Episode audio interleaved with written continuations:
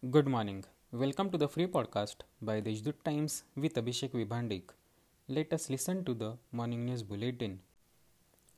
Government documents and currency notes are printed at India Security Press and Currency Note Press respectively at Nashik Road in the city.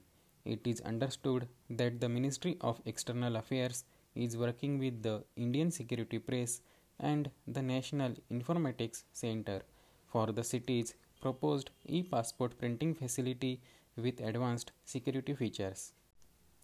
For the first time, a draft ward structure without reservation has been announced by the State Election Commission for Nashik Municipal Corporation elections.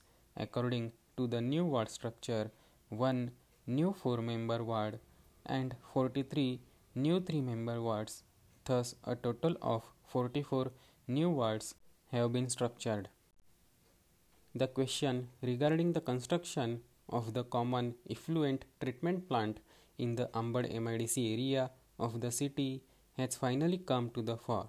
A committee headed by Dr. Amar Supate received the green light for the project.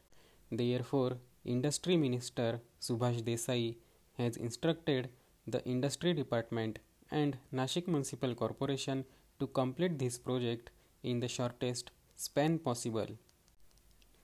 These are some of the main news. For more news, visit deshdoot.com. Have a good day.